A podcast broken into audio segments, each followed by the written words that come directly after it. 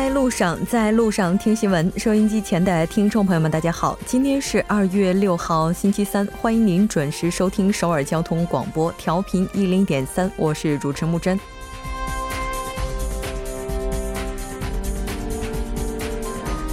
小长假的最后一天，返程的最后一个小高峰也差不多要进入尾声。对于不少朋友来说，此刻应该是要调整状态，准备迎接明天的工作。但今年呢，也有一些新的变化。往年节后、节前的最后一天，门庭冷落的一些旅游景点，今天的客流量也依然可观。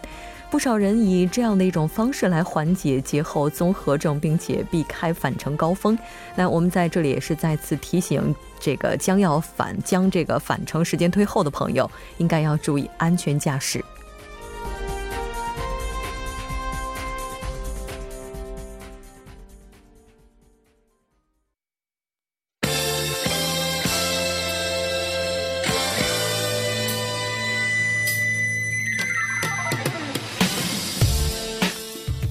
在韩国带您快速了解当天主要的韩国资讯。接下来马上连线本台特邀记者孙晨。孙晨，你好。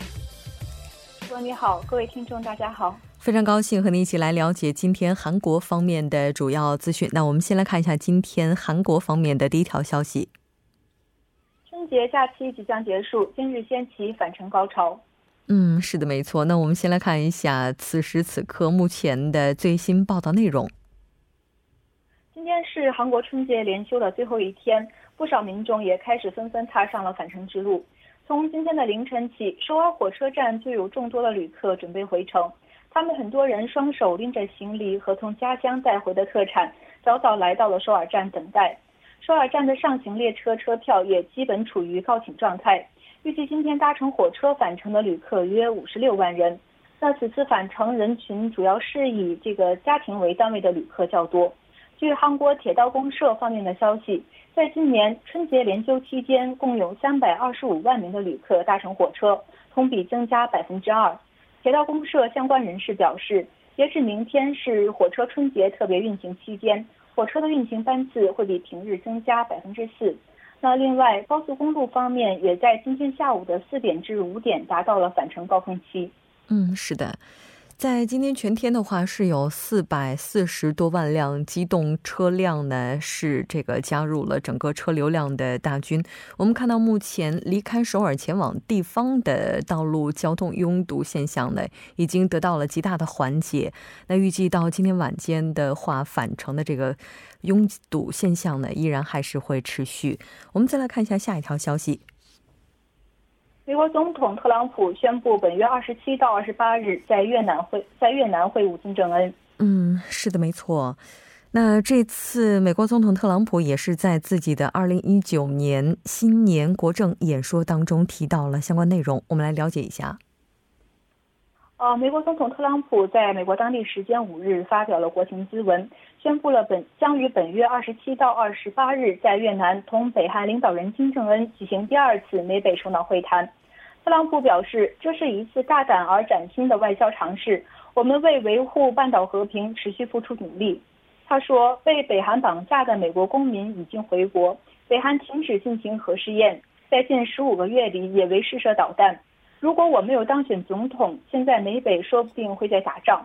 虽然仍仍仍有不少事情要做，但目前我和金正恩的关系非常良好。我们将于本月的二十七到二十八日在越南再次会晤。那正如第一次金特会地点划落新加坡的理由，就美北双方而言，第二次会谈的地点越南的地缘位置也比较的中立。那因此，越南早已被视为第二次金特会的有利候选地。外界分析认为，双方考虑到金正恩专机苍鹰一号的续航距离、住宿设施、媒体采访环境等多种因素，最终确定越南为会谈地点。呃，从美国的立场来看，越南曾在上世纪的九十年代摆脱美国的经济制裁，并与美国实现了邦交正常化。之后，两国关系快速得到改善，越南忠诚国际社会的一员。这些发展历程富有象征性的意义。而对于北韩呢？呃，越南同属社会主义国家，在这个东盟成员国中，与北韩的政治交流水平较高。金正恩借第二次金特会之机，可亲自体会到越南的开放呃改革开放政策和经济发展成果。那此次特朗普并未提及具体在这个越南的哪座城市举行会谈，因此有外界分析指出，有利于执行安全警卫工作的岘港，还有越南的首都，呃，北韩驻越南大使馆所在地河内，被认为是有利的候选地。那其中前者获选的可能性更大。呃，与此同时，在今天，韩国总统府这个青瓦台就特朗普宣布第二次金特会的时间和地点也表示了欢迎。是的，同样我们在韩方也看到了一些媒体分析表示，接下来在北韩和美国举行首脑会谈之后，紧接着举行中美首脑会谈的可能性也比较大。但目前为止，我们在中方没有看到任何相关的一些报道内容。那这次的话，其实对于这个美方而言，也是做出了非常多的调整。在特朗普总统的新年国政演说当中，提及北韩的次数与篇幅都大幅减少。那是不是这也应该会意味着下一轮双方之间进行沟通和谈判的大体的一些具体的细节也会发生改变？我们来了解一下。那据透露呢，此次的会谈可能会依旧这个对北韩无核化还有美国所采取的相应措施进行讨论，那并进一步的并进一步的落实第一次金特会的后续措施。那另外，刚才主播也提到，特朗普这个还提到了将于本月底同中国的国家主席习近平会谈，但是否会在越南举行会谈呢，也是尚不清楚。因此，现在有观点也认为，美北和中美领导人有可能会轮番的举行会谈。就南北美中四方发表中战宣言、停转和等事宜交换意见。嗯，是的，没错。在去年的国政演说当中，特朗普总统呢是将重点放在了北韩核威胁与人权的。今年是主要放在了展示对北外交成果以及为实现半岛和平而做出的努力方面。那也就意味着，可能未来对于北韩和美国而言，双方的共同点呢会进一步扩大。这条关注到这儿，接下来我们再来关注一下另外的一条线路，就是美国对北代表比根。我们了解到，目前应该是已经抵达了北韩平壤。了解一下最新的报道。美国国务院对朝政策特别代表史蒂芬·比根在六日上午从韩国启程前往北韩。上午六点五十分左右，比根离开在首尔下榻的酒店。据悉，比根在京畿道乌山的美军基地乘坐军机飞呃飞赴平壤。比根此行将同这个北韩前驻西班牙大使金赫哲见面，就第二次美北首脑会谈展开磋商。此次是比根第二次与金赫哲见面。呃，北韩劳动党中央委员会副委员长金英哲一月十八日访美时，随行的金赫哲在华盛顿与北与比根这个首次会面。比根上一次访北则是在去年的十月，当时他陪同美国的国务卿蓬佩奥访问平壤。嗯，是的。那其实我们也看到，双方应该说和第一次首脑会谈相比，在这次当中更希望能达成一些具体的共识。我们来看一下，双方接下来会针对哪些问题进行磋商。呃，美美双方将这个讨论北韩无核化措施，还有这个美国的相应措施等议题。那其中呢，美国将为北韩废弃凝结核民编和设施采取何种相应措施，将成为此次讨论的核心议题。另外，据观测，美国的相应措施可能会包括中战宣言，呃，开设美北联络室、呃联络办公室，以及扩大人道主义援助等。嗯，是的，没错。那同样也包括是应该要先放松制裁，还是先要契合？在这个先后问题上，我们看到应该说双方依然是会有一轮非常激烈的博弈。那这条关注到这儿，我们再来看一下下一条消息。韩国警方认定前短道速滑国家队教练曾性侵队员。嗯，是的。那我们来跟进一下事态的最新进展。韩国警方在六日发表了针对前短道速滑国家教练、呃国家队教练赵载范涉嫌性暴力案的调查结果。他们认定赵载范曾对受害者实施了性暴力。但目前看来的话，这些指证是否存在实际的证据呢？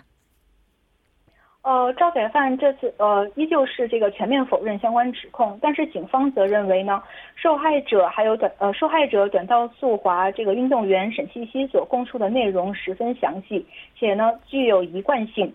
双方收发手机短信就这个性暴力进行的对话记录，可证明赵宰范曾对沈西西实施性暴力。嗯，那京畿道的南部地方警察厅当天也表示，警方计划于七日向检方移交赵宰范，指控其违反了关于这个儿童与青少年性权利的法律，并提请检方对其进行公诉。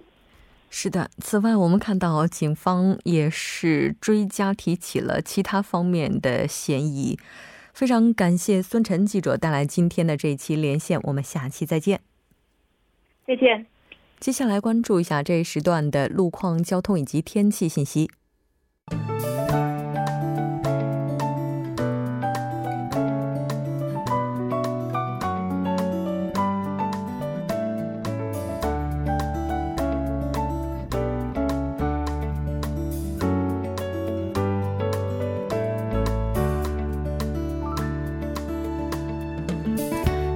友们，晚上好！今天是星期三，这里是由连燕为大家带来路况与天气信息。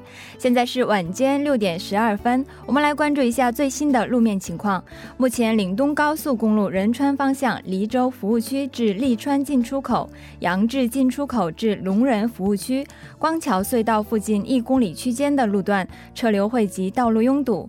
首尔至襄阳间高速公路襄阳至江阴路段南春川进出口附近的三公里区间车流增加，道路拥堵，还请各位车主朋友们参考以上信息，提前变道出行。今天是大年初二，春节假期已接近尾声，让我们来关注一下返程高峰期的车程时间。以晚间七点为准，预计从各地抵达首尔的车程，从大田出发约为两小时四十分钟。从光州出发约为四小时。从大邱出发约为四个半小时，从釜山出发约为五个半小时，道路压力比较集中，还请各位听众朋友们注意安全驾驶。好的，我们来关注一下天气。明天除了庆尚道之外的全国大部分地区在凌晨开始降雨，降雨在早间将会基本停止。不过道路湿滑，提醒各位车主朋友们小心驾驶。明天早间的气温没有太大波动，不过有北方空气的流入。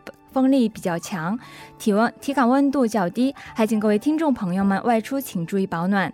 来关注一下首尔市未来二十四小时的天气情况。今天晚间至明天凌晨多云，最低气温零下一度。好的，以上就是这一时段的路况与天气信息。祝您一路好心情，我们稍后再见。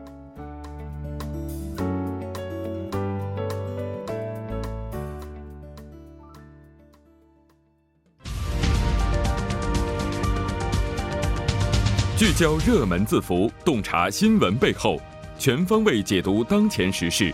新闻字符，聚焦热门字符，解读新闻背后。接下来马上请出栏目嘉宾一月，一月你好，你好，主播，大家晚上好，非常高兴和您一起来了解今天的新闻字符。我们先来看一下今天您带来的字符是什么？对，今天也是这个和春节有关的一个话题啊，叫节日劳动。嗯，对。节日什么劳动呢？啊，你想想春节我们在家里面一般干的肯定是跟这个家务、家务活有关的劳动。嗯，那刚刚我也提到了，今天不是这个假期的最后一天嘛？可能在这个假期来临之前呢，大家对这个劳动的事情没那么放在心上，都满心期待着。哎呀，快要过节了，快要过春节了这样的。那你看，一般到了最后一天了，哎，人们就开始要算一笔账了。这个账就是说，你看这假期期间我干了多少活，你干了多少活，可能我们大家这个这个矛盾的声音就会这样的出现了啊。特别是家里的妈妈们，他们就会认为，你想想，这个食物也是我准备的，洗碗洗菜也是我干的，给长辈准备的礼物都是我来准备的，你干什么了？只有男性才像这个所谓的黄金假期这个标题一样啊，享受这个黄金假。那可能家里的爸爸们也不乐意了。你想想，哎，我这个我们这个回老家这路途这么长，这车可都是我开的呀。所以这个我们就会发现，这样的情况不止一个家家庭、两个家庭，甚至有跑到这个青瓦台请愿的这样的一个情况。所以呢，咱就借着这个假期的最后一天，和大家聊聊节日劳动的这样的一个话题。对。其实除去这个咱们去的时候，还有回来的时候开车之外，哈，大部分的劳动应该还是集中在家务活方面，哈。哎，是的。其实提到这个家务活的话，不得不提的就是韩国这个祭祀文化。哎，是。那刚刚我也提到有一个人就是特别跑到这个青瓦台请愿嘛，去说这个节日的这种类似于批评的这方面的情绪啊。他首当其冲提到的这个一个重要的文化就是这个祭祀。那我们都知道韩国这个。传统是会在过年期间是有这个祭祀的，那祭祀的话是要摆桌，这个摆桌的话肯定不可能就放一两盘饺子啊，或者是年糕啊，就过去就过去就算了，总是要摆的比较这个精致一些，所以这些活儿呢也基本上都是落在这个家庭的女性的身上，所以对女性来说呢，他们在这段期间呢家务劳动呢就会增加这个一倍啊，然后我们也看到不少的这个家里的妈妈们有抱怨啊。这个虽然不知道这个祭祀文化呢是从什么时候开始的，但他现在真的不知道为什么要过这个祭祀的文化啊！你想想，为了这些已经离开人世的祖上啊，在家里做儿媳妇的真的是压力山大啊！都说这个过节的时候，这个离婚率啊，包括这个自杀率都会增加。那目前来看的话，这个情况真的不是就是开玩笑随随便便说的。所以他会觉得祭祀文化在现在的这个过年的这样的就是说春节文化当中，可能他会觉得不是那么合理的一部分，就觉得已经是陋俗了哈。对，但是问题在于传承了这么多年，一时半会儿想要把它给。这个摒弃掉还不是件容易的事儿。哎，其实我在就是刚来到韩国那阵儿哈，就听，因为我是冬天来的嘛，所以那个时候就快赶快赶到春节了。是那时候就听，就周边的有一些主妇啊，就说：“哎呀，还真想得一场病，然后病了这 春节祭祀就不用我去做了。”后来我还真是听说有人就因为这个心理作用就抑郁了。哎，是，那确实是会这样，因为我们都知道很多的疾病啊，都是跟这个压力，包括我们的心情是有关的。那像刚刚主播提到了，可能你这个暗示着、暗示着、暗示着，可能真的会不知道有那么一天可能抑郁了，或者说得了一个啊，得了一个严重的这样的一个忧郁症啊。当然，这个也不是我们在节目里面随随便便就这么这个没有任何根据就这么说的，是因为有一个就业门户网站呢，它是以一千九百二十一名职场。男女为对象啊，就这个节日抑郁症的相关的一些经历呢，做了一个相关的一个调查。那在这个结果当中呢，就是显示到了，哎，十名职场男女当中呢，就有四人他是有过节日这个抑郁症或者说忧郁症的相关的经历。其中，特别是那你想想，跟这个节假日有关的，就是已婚女性了，是占有了一半以上的这方面的这样的一个经历。所以也就是说，已婚女性患忧郁症的。比例呢是已婚男性的一点五倍。那么他们在这个这段期间主要有的症状是有哪些呢？首先是可能丧失这个欲望，就是说包括食欲啊各方面都有，占据了百分之五十七点八。那么可能就是有更加具体化的一些，就是消化不良，占到了将近百分之百分之四十。还有就是头痛的这个情况也是占到了将近百分之三十五这样的一个比较高的比例。嗯。我还看到过，就有这样的一些报道啊，就是说节后在韩国就是离婚率。可能较其他时间点会高一些。哎，是其实这也就意味着，可能因为节日的这些小事儿哈，鸡毛蒜皮的事儿，夫妻之间的争吵也会变多。哎，对，那我们也是看见了另一个这个问卷调查，在这里面也是有近三成的受访者表示呢，那其实在这个过节期间呢，是经历过这个夫妻的吵架的。那你想想主要的原因，你想想过节有一个比较重要的一个因素，就是我们要走亲戚。那走亲戚的途中呢，是要给彼此这样的一个面子。可能当场就没有发作啊，那回来以后想想，可能就是双方之间因为这个你的兄弟姐妹，或者说我的这个这个七大姑八大姨就发生了一些矛盾，会争吵起来。那这个的比例就是占据的是比较高的，就是占到了百分之二十八，就是说兄弟姐妹或者说亲戚之间的矛盾。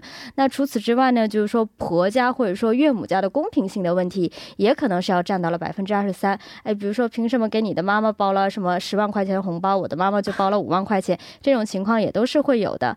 那么刚刚像主播也提到了这个离婚率的问题，确实是啊。那按照法院行政处的表示呢，二零一六年受理的这个离婚的申请呢是共有十万八千八百八十件啊，平均每天呢是有这个两百九十八件的。但是呢，我们会看到在春节还有这个中秋节的前后的十天里，这个数字呢就达到了五百七十七件，也就是说二百九十八到五百七十七是翻了一番的。那特别是这个春节后提出这个离婚申请的，也是每天就是有这个八百三十八件。那中秋节后呢，也是有一千零七十六件离婚申请。确实如主播所说，就就是说在节日的前后，真的大家要控制好自己的情绪。嗯。本来应该是合家团聚、高高兴兴过节哈，但是出现这样的一些事情，真的是让人开始反思：我们过节真的就为了这么累吗？是的。那怎么样能够过一个不累的春节呢？那其实有专家提议啊，这个时候呢是建议男性朋友们就是更加积极主动一些，比如说会承担一些家务啊，或者说承担一些家庭这个比较细小这样的一个纠纷。那有一个重实大学网络大学的李教授。时候呢，他就这么提到过，因为在节假日节假日期间呢，讨论这些家务分配的不公，或者说这个女性会认为自己承担了过多的劳动这样的情况，这个是非常常见的。所以呢，男性你既然作为一个历史长河的一个受益者啊，所以呢是建议男性朋友们就是更加采取一些比较积极的方式去这个怎么说呢，稍微缓和一下这样的紧张的情绪是比较好的，因为可以看到有的时候女性她们这个。敏感的一点，其实原因很简单，比如说有的妈妈可能就听到，哎，你把这个饭桌这个摆一下，这种情况下，她可能当时在各种情绪的这个刺激下，可能就会暴跳如雷。所以这种情况呢，就是希望男性朋友们更加主动一些，会比较好。嗯，如果男性朋友觉得可能会有一些委屈的话，就想想看，为了家庭的和睦，是其实就就在男性的身上。为了家庭的和睦，我们可以多付出一些。当然，我们也希望女性朋友呢，也是能够多去互相的体谅对方哈。这是一个双方的事情。非常感谢音乐，我们下期再见。好的，我们下期再见。稍后为您带来今天的他说。新闻在路上，在路上听新闻。您的点赞、您的回馈是对我们最大的鼓励与支持。参与节目，您可以发送短信到井号幺零幺三，每条短信会收取您五十韩元的通信费用。另外，您也可以登录 TBS 官网三 w 点 tbs 点 s o v e r 点 kr 给我们留言。当然，在微信上搜索 TBS 互动，或者在 Instagram 搜索 TBS C News 也可以参与互动。新闻在路上，期待您的参与。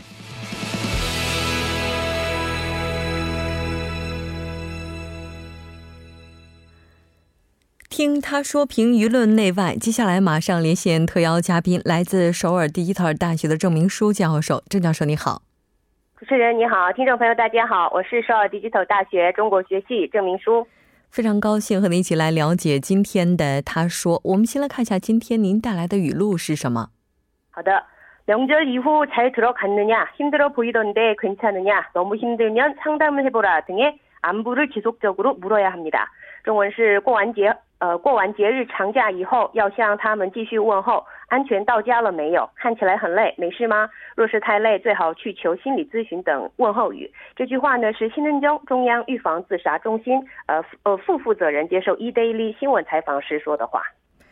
这个在节后，刚才咱们提到说离婚率比较高，而且可能对于女性来讲，这心理方面也会出现一些疲劳的状况。这怎么又到了自杀呢？我们先来看一个这个一五年的案例吧。好的。二零一五年二月呢，一名男子被发现死在首尔恩平区的一家单独住宅里，是春假呃春节长假刚结束后的第一天被发现的，死因是做出了极端选择。那么他在做出极端选择之前呢，给了母亲他最后一次的十万韩元的红包。那么这名男性做短工维持生活，没有子女，也没有配偶。像这位男性一样，过了节日长假之后做出极端选择的事例不断发生。这是因为过节时家人、亲朋好友见面会感觉到剥夺感和家庭不和，最终会做出极端的选择。专家表示呢，如果是发现看起来心情郁闷的家人或是朋友，过完年要极度关心他们。嗯，是的。那近三年来，在长假期间选择以极端方式结束自己生命的这样的一些案例，我们还看到有一个相关的统计。是这个中央预防自杀中心的统计资料显示呢，在节日长假过后做出极端选择的人会比平时更多。在最近三年的时间里，尤其是结束节日长假后的四天时间里，做出极端选择的人更多。二零一七年一天平均有三十七点五名，二零一六年呢有三十八点三名，二零一五年的时候有呃四十三点八名。考虑到全体平均在二零一七年是三十四点一，二零一六年是三十五。点七名，二零一五年是三十七点二名，可见长期节日结束后选择这个极端呃呃这个呃做出极端选择的情况呢明显更多。那么根据统计资料呢，在二零一七年长期节节日过后做出极端选择的人，比节日期间做出极端选择的人还要多，由二十六点六名增加到了三十七点五名，日均增幅是百分之四十点九。那么二零一六年和二零一五年也出现。类似的情况，嗯，是的，但为什么会选择在这个时间点去做这样的事情呢？呃，主要原因呢，是因为抑郁症和家庭内部的不和。专家表示呢，在节日期间被拿来和家人或是朋友做比较，或是家庭不和等原因感受到的忧郁。愤怒使得他做出做出这个极端选择。统计厅发表的二零一八年社会调查结果显示呢，全体回答者三万九千名当中，在过去一年里想过极端选择的人，呃呃，占全体的百分之五点一。主要原因是经济上的困扰占最多，接下来是疾病、家庭不和、呃寂寞、孤独等顺序。嗯，是的，没错。那其实，在春节的时候，可能对于很多人来讲，回乡之路也意味着我们是带着满满的期待。但如果我们的期待没有办法得到满足，甚至遭受一些其他方面打击的话，这个时候就比较容易冲动的去做出极端的选择。所以，在这个时候，应该说周边的人他们的角色是非常重要的。是专家劝告说呢，呃，过完年。要极度关心家人，给看起来心情郁闷的家人或是朋友呢打个电话问好，或是发短信送上简单的问候，这小小的举措呢，会给他们很大的心理安慰。嗯，是的，没错。所以说，并不意味着我们只需要在春节期间互相的去拜年问候，在平常的时候也要多关心对方，去了解家人以及亲属的这些心理、身体状态，这样才可以避免事故的发生，或者说避免悲剧的发生。非常感谢郑教授带来今天的这期连线，我们下期再见。谢谢。半点过后马上回来。